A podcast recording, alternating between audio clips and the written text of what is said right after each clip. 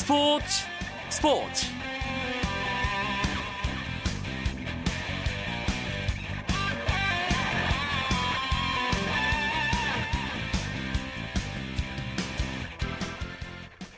안녕하십니까. 월요일 밤 스포츠 스포츠. 아나운서 이광용입니다.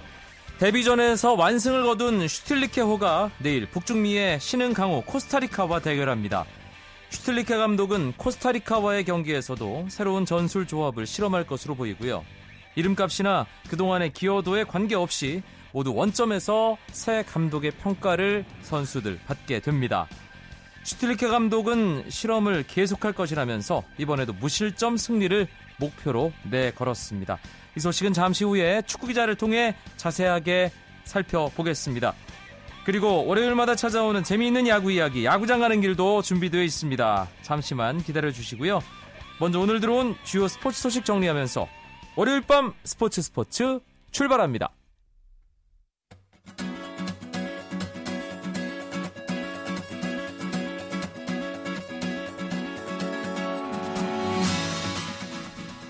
배상문 선수가 미국 프로골프 투어에서 두 번째 우승을 달성하며 2014-2015 시즌을 힘차게 열었습니다.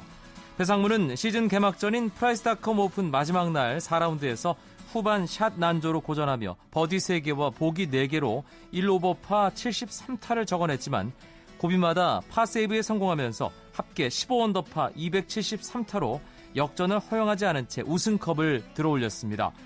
2012년 PGA 투어에 진출한 배상문은 지난해 5월 바이런 넬슨 챔피언십 우승 이후 1년 5개월여 만에 다시 우승 트로피를 들어올리며 상금 108만 달러, 우리나라 돈으로 약 11억 6천만 원을 받았고 또 내년 4월에 열리는 시즌 첫 번째 메이저 대회 마스터스 토너먼트 출전권도 확보했습니다.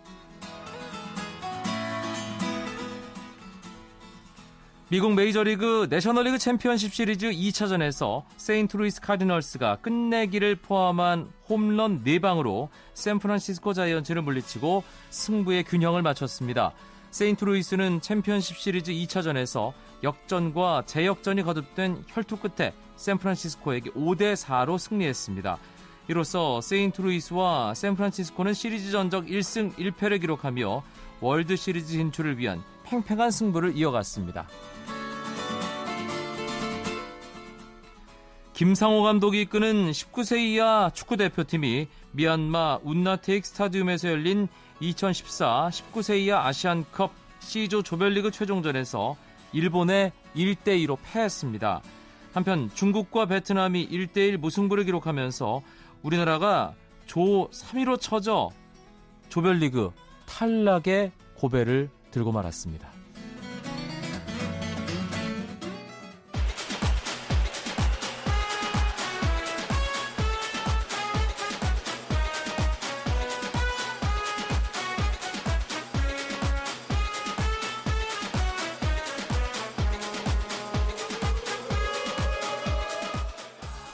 지난 금요일 파라과이를 상대로 데뷔전에서 기분 좋은 승리를 챙겼던 울리 슈틸르케 감독이 북중미의 강호 코스타리카를 상대로 내일 2연승에 도전합니다. 슈틸르케 감독은 전체적인 선수들의 몸 상태를 고려해 23명 선수들에게 고른 출전 기회를 줄 것이라고 했던 만큼 코스타리카전에서는 파라과이와의 경기와는 다른 선발 라인업을 꾸릴 것으로 보이는데요. 스포츠 서울의 축구팀장인 김현기 기자와 함께 내일 있을 코스타리카와의 평가전 전망해 보겠습니다. 김 기자, 안녕하세요. 네, 안녕하십니까? 이제 슈틸리케 감독의 두 번째 경기가 하루 앞으로 다가왔습니다. 오늘은 대표팀이 어떤 일정으로 움직였나요? 네, 오늘은 결전 장소인 서울 월드컵 경기장에 모여서 어, 초반 15분 동안은 이제 취재진의 훈련을 공개했고 나머지 한 1시간 정도의 시간 동안은 비공개 전술 훈련을 한 것으로 이렇게 알려졌습니다. 그리고 이제 훈련 전에 기자회견이 열리면서 슈틸리케 감독과 손흥민 선수 이렇게 둘이 참석을 했습니다. 기자회견에서 어떤 이야기들 나왔는지 소개해 주시죠. 네, 코스타리카는 피파 랭킹 15위, 뭐 강호죠. 한국은 이제 63위인데 그러나 슈틸리케 감독은 피파 랭킹이 낮아도 이기는 팀은 어, 이기 분명히 이길 수 있다 이렇게 얘기하면서 어, 파라과이전 음, 지난 10월 10일 파라과이전에서는 후반에 체력이 떨어져서 우리가 공을 쉽게 뺏겼는데 이번에는 어, 코스타리카와 맞붙을 때는 수비적으로 조금 나가면서 골 점유율을 조금씩 높여나가겠다. 안정의 기반을 두면서 어, 파라과이전에서 선보였던 패스 축구를 접목하고 싶다. 이렇게 전했습니다. 네. 또 이제 손흥민 선수는 코스타리카가 강팀이다. 이렇게 인정을 하면서 우리의 현 주소를 테스트할 수 있어 의미 있고 나도 이기고 싶다. 이렇게 전했습니다. 코스타리카가 지난 브라질 월드컵 죽음의 조 D조에서 우루과이 또 이탈리아 이런 팀들과 경쟁을 하면서도 어, 일단 조별리그 1위로 통과를 했고 8강까지 갔던 팀이기 때문에 결코 만만치 않은 그런 전력이라는 건 다들 아실 테고요. 지난 파라과이와의 금요일 슈틀리케 감독 데뷔전에서 선발 라인업 보고 깜짝 놀랐습니다. 이번엔 또 다른 어, 완전히 다른 선발 라인업이 예상이 됐죠? 네, 어, 기자회견에서도 이런 질문이 나왔는데요. 어, 슈틸리케 감독이 뭐 어쩌면 가장 현명한 답을 내놓았습니다. 이런 기자회견을 통해서 언론의 선발을 먼저 공개하기보다는 선수들에게 먼저 알려주고 직접 알려주고 싶다. 그러면서 신뢰를 쌓고 싶다. 이런 자신만의 철학이 들어있는 내용을 어, 얘기를 했는데 네. 사실은 이러면 이제 기자들은 골치가 사실 아프게 되죠. 그런데 이제 잠시 라인업을 예상을 해보면 어, 슈틸리케 감독이 카타르에서 어, 클럽 감독을 할 때도 3백은 거의 안 썼다고 합니다. 그래서 이제 4백을 쓴다고 보면 골키퍼에는 김승규, 그리고 수비에는 왼쪽부터 박주호, 김영권, 김주영, 차두리. 그리고 미드필더에는 박종우, 이명주, 김승대. 그리고 왼쪽 날개 손흥민, 오른쪽 날개 이청용, 그리고 최전방 스트라이커로 이동국. 이렇게 11명을 예상해 보고 관건은 이제 어, 미드필더의 핵심인 기성용 선수가 아, 방금 전에 말한 대로라면 선발에서 빠지게 되는데 저는 박종우 선수와 기성용 선수의 선발 가능성이 이제 반반 정도다 이렇게 된다고 보고 있습니다. 주장이기 때문에 기성용 선수가 나와야 되는 거 아닌가 싶기도 한데요. 네, 아무래도 기성용 선수가 이번 2연전은 주장으로 계속 뛰는 걸로 슈틸리케 감독이 얘기는 했거든요. 그래서 어, 저도 어, 좀 더 주장, 아, 주장이기 때문에 선발 가능성을 많이 내다보고 있고요. 네. 그렇지만 또 어, 23명을 다 쓴다는 원칙을 또 본다면은 어, 손흥민 선수나 이동수 선수처럼 안 나왔던 선수들이 또 나오고 미드필더에도 박종우, 이명재, 이명주, 김승대 선수들이 또 나올 수도 있지 않을까 이렇게 음, 보고 있습니다. 네, 박주호 선수가 처음 네, 대표 선수 명단이 발표될 때는 미드필더로 분류가 됐는데 일단 김현기 기자는 왼쪽 풀백으로 나올 것으로 예상을 하는군요. 네, 뭐 김, 김민호 선수가 있을 수 있지만은 박주호 선수가 뭐 미드필더 혹은 뭐 왼쪽 풀백 둘 다 가능하니까 일단은 풀백 가능성도 있다고 보고 있습니다. 네, 알겠습니다. 코스타리카전과 파라과이전 선발 라인업 일단 많이 다를 거라고 많이들 예상을 하고요. 김현기 기자도 그렇게 예상을 했습니다. 경기의 의미 자체도 조금 다르죠? 네, 파라과이전은 슈틸리케 감독의 축구가 이런 것이구나. 아, 선수들이나 팬들이 약간 경험하고 맛보는 자리였다면 코스타리카전은 브라질 월드컵 8강 강호를 상대로 또 우리나라가 어, 올해 마지막 홈에서 열리는 A매치니까 한국 축구 그리고 슈틸리케 축구를 어느 정도 증명하는 자리라고 봐야 한다. 그래서 좀 더 일전에 일진에 가까운 선수들이 나올 것으로 보고 있습니다. 네, 그리고 서울 월드컵 경기장에서 A 매치가 치러지는 것도 제 기억엔 꽤나 오랜만인 것 같은데 어, 지난 파라과이와의 경기 파라과이가 좀 약한 거 아니냐 이런 평가들도 좀 있었습니다. 코스타리카는 정예 멤버가 온 건가요? 네, 코스타리카는 제가 볼 때는 브라질 월드컵 8강에 올라서 세계를 놀라게 했던 그런 멤버들이 거의 다 왔습니다. 네. 어, 뭐 정말 유명해진 골키퍼죠. 어, 케일러 나바스 골키퍼부터 해서 공격수 조엘 캠벨, 또 브라이언 루이스 뭐 이런 선수들이 다 나오면서 정예 멤버가 거의 다 왔고 한국과 아주 진검성부를 펼칠 수 있을 것 같습니다. 코스타리카와의 내일 평가전 또 다른 관전 포인트가 있다면 좀 짚어주시죠.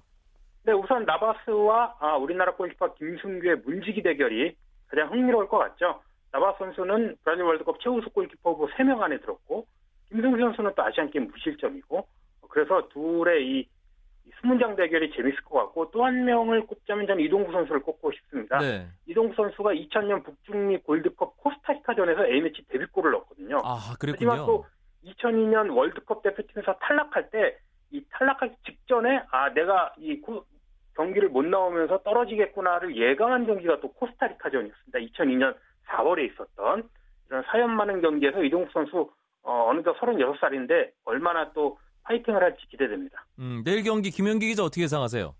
네, 코스타리카가 오만에서 평가전을 치르고 또 10시간 비행해서 한국에 왔으니까 또 시차나 기후에 새로 적응해야 된다는 것을 생각하면 한국이 어, 조금 유리하다고 봐서 2대1 정도로 한국의 승리를 한번 어, 기대해 보겠습니다. 축구 기자들 사이에서 이 슈틸리케 감독 평가전 두 번 하면서 뭔가 이제 접촉 기회도 많아지고 이런저런 얘기가 나올 텐데 김현기 기자는 개인적으로 어떻게 받아들이고 있나요? 네, 초반에는 슈틸리케 감독이 사실상 무명에 가까워서 슈틸리케 감독 본인도 어, 한국 취재진을 약간 뭐 경계한다고 해야 되나요? 그런 눈빛이 있었는데 막상 이제 이번 주에 대표팀을 소집하고 파라과이전 또 아주 좋게 기분 좋게 이기면서 외국인, 감, 외국인 감독 특유의 합리적이면서 여유 있는 리더십이 보이는 것 같아서 어, 저도 개인적으로 기대를 많이 하고 있습니다. 선수들 사이에서는 또 어떤 평가가 나오고 있습니까? 네, 어, 선수들과 훈련할 때또 어, 이렇게 생활을 할 때 슈틸리케 감독이 불러서 자주 얘기도 하고 어떻게 보면 너무 또 세밀하게 어, 다 아는 것도 한 번 더 짚어주면서 얘기하는 게 있어서 뭐 선수들도 괜찮다는 반응이고 특히 이제 슈틸리케 감독이 나는 제로 베이스에서 백지에서 시작하겠다. 아, 선입견이 없다 선수들에 대한 그런 얘기를 했었는데 그걸 어, 파라과이전부터 잘 지켜주고 어, 있어서 선수들도 어, 나도 이번 대표팀에서 한번 주전해보고 열심히 해보겠다 이런 마음가짐이 어, 생기는 것 같다고 합니다. 알겠습니다. 내일 코스타리카와의 경기에서도 멋진 축구 보여주길 기대해 보겠습니다. 스포츠 서울의 김현기 기자와 함께 축구 대표팀 소식 알아봤습니다. 고맙습니다. 네, 고맙습니다. 쳤다 하면 홈런이고 슛 골이고 각본 없는 한편의 드라마. 그것이 바로 그것이 바로 손에 잡힌 우승 트로피. 목에 걸린 그 배달 너와 내가 하나 되는. 그것이 바로 그것이 바로 그것이 바로 꿈꾸던 스포츠. KBS 1라디오 이광용의 스포츠 스포츠. 월요일마다 찾아오는 야구 이야기 야구장 가는 길로 이어드리겠습니다. 아, 일간 스포츠의 유병민 기자와 함께하겠습니다. 어서 오세요. 네, 안녕하세요.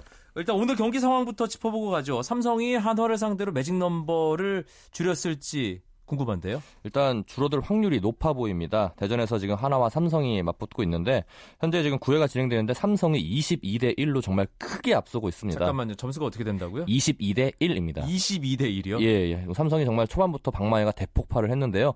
1회 채태인의 투런 홈런으로 기선을 제압한 삼성은 이후에 나바로가 홈런 두 개를 터뜨리는 등 메이닝 득점을 계속하면서 하나 마운드에 맹폭을 퍼부었고요. 현재 지금 크게 앞서 있습니다. 음, 그런데 삼성이 매직 넘버를 줄여가는 속도가 상당히 올해는 더딘 느낌이에요. 일단 3연패를 하는 과정을 살펴보면은 2011년도에는 어, 정규 시즌 125경기 만에 정규 시즌 우승 확정지었습니다. 그 당시에는 133경기였거든요. 8경기 남겨놓고서 우승 확정지었고 2012년도에는 어, 128경기 만에 정규 시즌 2연패를 확정을 했습니다. 5경기가 남겨놓은 시점이었고요. 지난해 우승을 할 때는 단 한 경기를 남겨놓고 우승을 확정지었습니다. 어떻게 보면 지난해가 더 우승까지 가는 과정이 힘들었고요. 네. 올해는 만약에 올해 오늘 삼성이 이기고 넥센이 질 경우에 이제 매직 넘버가 소멸되면 정규 시즌 우승 확정하게 되는데 그렇게 되면은 일단 잔여 시즌 3경기 남겨놓고 우승 확정지게 됩니다. 음, 지금 삼성과 넥센의 승차가 오늘 경기 시작 전까지 두 게임 반 차였습니다. 어, 유병민 기자가 얘기한 대로 삼성이 이기고 넥센이 진다면 삼성이 오늘 정규 시즌 우승을 확정 짓는데 그럼 광주 넥센과 기아의 경기 상황이 궁금해지는데요. 그런데 그게 쉽지 않아 보입니다. 지금 현재 광주에서는 넥센과 기아가 지금 경기를 하고 있는데 9회가 진행되는 가운데 넥센이 기아에게 8대 5로 앞서 있습니다. 기아가 경기 중반까지 앞서 있었네요. 앞섰는데요. 넥센이 경기 막판에 타선이 집중력을 보이면서 승부를 뒤집었습니다. 아하, 그렇군요. 9회 말 현재 넥센이 8대 4로 기아에게 앞서가고 있으면 일단 삼성도 조금 더 가봐야 된다는 얘기가 될 테고 네. 사실 넥센은 경기 승패도 승패지만 서원창 선수가 오늘 또 안타를 쳤을지 그게 제일 궁금합니다. 일단 일단 오늘 결론부터 봤을 때는 안타를 쳤습니다. 오, 그러면 기록이잖아요. 그렇죠. 프로야구 33년 역사상 한 시즌 최다 안타 기록을 세웠는데요. 무려 100 어, 97개의 안타를 올 시즌 때려냈습니다. 지난 1994년 해태에 있던 이종범, 지금 한화 코치죠. 이종범 선수가 한 시즌에 196안타를 때려낸 거 기록을 경신하면서 프로야구의 새 역사를 썼습니다. 네, 서건창 선수 대단합니다. 얼마 전에는 어, 한 시즌 최다 득점 신기록도 세웠고 최다 뭐... 3루타 기록도 세웠고요. 그러니까 그리고 최다 예. 멀티히트 경기 수도 경신을 했습니다. 거의 올 시즌 보면은 뭐 가히 천하무적인데요. 지금 타격왕도 거의 확정된 상태입니다. 그러면 뭐 MVP 이 레이스에서도 서건창 선수가 엄청난 플러스 점수를 받겠는데요. 네, 그렇습니다. 일단 저희가 시즌 중반만 하더라도 박병호 선수가 과연 56호 뭐 홈런을 때릴 것이냐, 50호 홈런을 넘을 것이냐 하면서 박병호 선수에게 MVP에 대한 무게감이 좀 가해졌거든요. 근데 시즌 막판에 서건창 선수가 엄청나게 때려내면서 어, 안타 시록 안타 신기록을 세웠고 그리고 결국은 MVP 유럽 후보까지 지금 올라간 상태입니다. 네. 지금 사실 순위 싸움과 관련해서 가장 관심을 모으는 건 과연 LG와 SK 가운데 어떤 팀이 준 플레이오프 티켓 마지막 한 장 남은 그 소중한 티켓을 손에 넣을까인데 문학구장 경기가 방금 끝났네요. 네, 그렇습니다. SK와 두산이 오늘 인천 문학구장에서 경기를 가졌는데요. 방금 전에 경기 끝났는데 SK가 끝내기 승리를 거두면 7대 6으로 끝내기 승리를 거두면서 4강 진출의 희망을 이어갔습니다. 네, 두산이 9회 초에 6대 5로 경기를 뒤집는 것까지 보고 제가 스튜디오에 들어왔는데 9회 말에 1-3 말루에서 김강민 선수가 우중간으로 빠져나가는 끝내기 안타 치면서 지금 SK가 승리를 거뒀고 이렇게 되면 어, LG가 두 게임 남아 있고요. 네. SK가 오늘 경기 포함해서 네 게임 남아 있었는데 네. LG는 뭐 자력으로 계속 다 이겨야 되는 그렇죠. 일단은 상황이네요. 현재 네. LG는 여전히 매직 넘버가 두 개로 남아 있고요. 어, LG가 현재 남은 경기 두 경기 이기면 무조건 진출하는 건 확정이 되고 SK는 이제 LG가 지기를 바래야 됩니다. LG가 현재 두 경기를 남겨두고 있는데 이 두 경기를 모두 지고 그리고 SK가 어, 남은 세 경기를 모두 이길 경우에는 4위가 뒤집히게 됩니다. 아하. 끝까지 가봐야 되는 오늘 SK의 승리 결과에 따른 아, 앞으로의 상황입니다. 포스트 시즌 아직 어, 준 플레이오프에서 어떤 팀들이 만날지는 결정이 안 됐지만 네. 일정은 나온 상태죠. 근데 일단 3위 팀 확정이 됐기 때문에 NC가 먼저 올라간 상태고요. LG와 SK에서 마지막에 4위 자리를 얻는 팀이 NC와 준 플레이오프를 치르게 되는데요. 어, 한국야구위원회 KBO는, 어, KBO는 포스트시즌 일정을 발표를 했습니다. 일단 이번 주 금요일 17일에 정규 시즌 일정이 마무리가 되면요. 18일 어, 토요일 날 하루를 쉬고 19일부터 준 플레이오프가 시작이 됩니다. 오전 3선승제로 시작이 되고 또 이어서 플레이오프가 오선 3, 어, 오전 3선제로 되면서 이어가고요. 한국 시리즈까지 진행이 되면은 어, 11월 11일 날 모든 일정이 마무리됩니다. 11월 중순까지 가을 야구 가는 건 꽤나 오랜만인 것 같은데요. 그렇죠. 일단 11월 첫 주, 11월 1일이나 2일에 한국 시리즈가 끝난 경우는 굉장히 많았습니다. 왜냐하면 한국 시리즈를 포함한 그런 포스트시즌 일정이 거의 한 달 가까이 걸리거든요. 근데 올해 같은 경우에는 아시안 게임 기간 때문에 보름 넘게 일정이 미- 늦춰지면서 어, 포스트시즌 자체가 늦게 시작을 하게 됩니다. 그래서 제가 보니까 2000년대 초반 이후로는 거의 11, 10년 넘게 오랜만에 어, 11월 달에 가을 야구, 정말 가을 야구, 겨울 야구를 해야 되지 않을까요? 겨울 야구를 하게 됐습니다. 음, 예, 사실 오늘 저녁도 기온이 좀 내려가면서 쌀쌀한 그런 기운이 감돌았는데 11월 이 초중순에 야구장 가시는 분들은 추위와 좀 많이 싸울 각오를 하고 가셔야 될 것 같습니다. 선수들도 마찬가지일 거고요. 일단 최근에도 일단 밤 기온이 굉장히 떨어져 쌀쌀한 모습 날씨를 보이고 있는데요. 최근만 보더라도 팬들이 이불 그리고 뭐 파카를 이렇게 입고 나오면서 단단히 준비하는 모습입니다. 아마 11월 중순 되면 더 추워질 것 같으니까는 핫팩이나 이런 까지 준비를 해가지고 정말 단단하게 채비를 하고 와야 될 것 같습니다. 현장에서도 이 11월에 하는 가을 야구라고 뭐 쓰긴 쓰지만 겨울 야구라고 읽어야 될 것 같은 이 네. 포스트 시즌에 대해서 걱정의 목소리들이 좀 나오겠어요. 일단 가장 큰 걱정은 선수단 같은 경우는 부상을 입을 가능성이 높습니다. 갑자기 날씨가 추워질 경우에는 근육이 경직이 되면서 이제 움직이는 과정에서 좀 무리가 올 경우에 근육 부상을 당할 수 있거든요. 또 일단 그러한 동안 또 딱딱해지면 또 선수들 슬라이딩이나 이런 과정에서 굉장히 또 위험한 게 상황이 나타나고 있고 또 기자들 같은 경우에는 저희는 이제 워낙 그 야구장에 가는 어, 취재를 가는 기자가 많기 때문에 기자실이 한정돼 있고 야외에서 이제 취재를 하거든요. 그럴 경우에는 찬바람을 맞으면서 기사를 써야 되죠. 아, 그렇군요. 이 기자들도 방한 대책을 확실하게 세우고 가야 될 것 같습니다. 지금 어, 페넌트레이스가 이번 주 금요일로 마무리가 되는 그런 일정이 예정이 돼 있습니다. 네. 현재 LG와 SK의 이 4, 5위 막판 이 4강 싸움이 참 재밌는데 유병민 기자는 어떻게 예상하세요 이 부분은? 저는 뭐 늘 항상 LG가 올라갈 거라 이렇게 예상을 하는데 일단 LG 마운드가 굉장히 강합니다. 특히 지난주에 LG 같은 경우에는 어, 프로야구 사상 최초로 팀 노이터를 달성을 했습니다. 그렇죠. 세 명의 투수가 이어던지면서 단 한 개의 안타를 내주지 않았거든요. 지난주 NC전에서 그 기록을 달성을 했는데 그 정도로 NC, LG의 마운드가 굉장히 탄탄한 상태입니다. 반면에 SK는 현재 좀 마운드가 불안합니다. 일단 마무리 울프가 빠지면서 그 자리를 윤기련이 대시하고 있는데 계속 뒤집히는 경기가 많고 또 선발로 나서고 있는 김광현이나 최병영도 이렇게 좀 믿음직한 모습 보여주지 못하고 있거든요.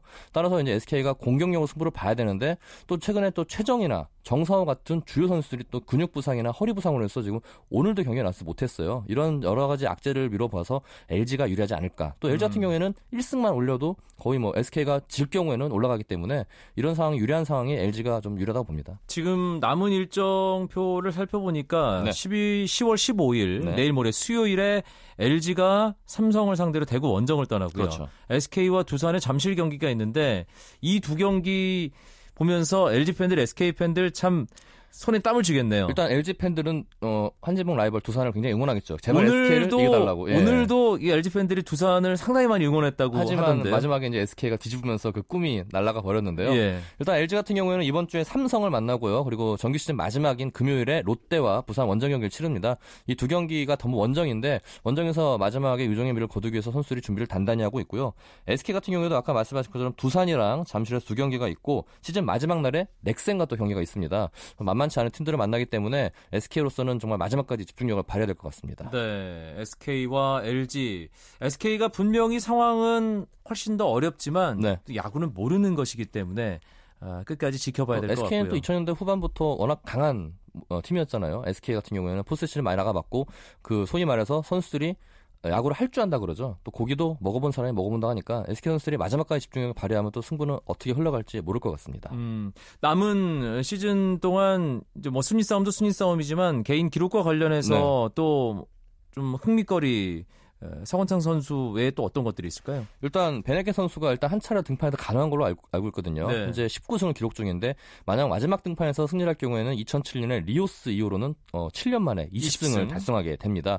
또 비록 아시아 신기록에는 좀 못 미칠 것 같지만은 박병호 선수가 50홈런 이상을 돌파한다면 또 의미가 있을 오랜만이죠? 것 같아요. 오랜만이죠. 예, 그렇기 때문에 그, 어, 이승엽 선수 이후로는 진짜 오랜만이기 때문에 어, 의미가 있을 것 같고 현재 49개를 기록했거든요. 잔여 경기가 남아 있는 만큼 박병호 선수의 50홈런 기록도 좀 의미를 둘 것 같습니다. 알겠습니다. 내일은 프로야구 두 경기가 예정돼 있군요. 네, 그렇습니다. 내일은 프로야구가 두 경기만 열리게 되는데요. 일단 마산에서 NC와 삼성이 맞대결을 펼칩니다. 삼성이 오늘 일단 정규 시즌 우승을 뭐 확정을 못 지은 만큼 내일도 총력전 나설 것으로 보이는데 일단 내일 만약에 우승을 확정짓게 되면은 삼성으로서는 잔여 경기에서 좀 편하게 시리즈를 운영할 것 같고요. 마, 어, NC 같은 경우에는 김경문 감독이 3위를 확정 지은부터는 계속 그 포스신에 맞춰서 지금 전술 운영하고 있거든요. 내일도 어떤 부분을 또 테스트할지 좀 지켜보면 더, 더 재밌을 것 같습니다. 또 부산에서는 롯데와 넥센이 만납니다. 롯데는 지금 현재 가을 잔치가 지금 어, 좌절된 만큼 별다른 동기부여가 좀 없는 상황이거든요. 네. 그렇지만 마지막까지 홈팬들 앞에서 유종의 미를 거두겠다는 각오를 보이고 있고 넥센 같은 경우에는 아까 말씀드린 대기록들이 엄청 걸려 있습니다. 그렇죠. 박, 어, 성우창 선수가 현재 지금 200안타까지 3개를 남겨놓고 있는데 이번 롯데와의 2연전에서 그 기록을 달성할지가 관심이 모아지고 있습니다. 알겠습니다. 월요일마다 함께하는 야구장 가는 길 일간 스포츠의 유병민 기자와 꾸며드렸습니다. 고맙습니다. 예, 감사합니다. 내일은 슈틸리케 호의 두 번째 평가전 코스타리카와의 경기 소식 중심으로 스포츠 스포츠 꾸며드리겠습니다. 9시 35분 잊지 마십시오. 아나운서 이광용이었습니다. 고맙습니다. 스포츠 스포츠.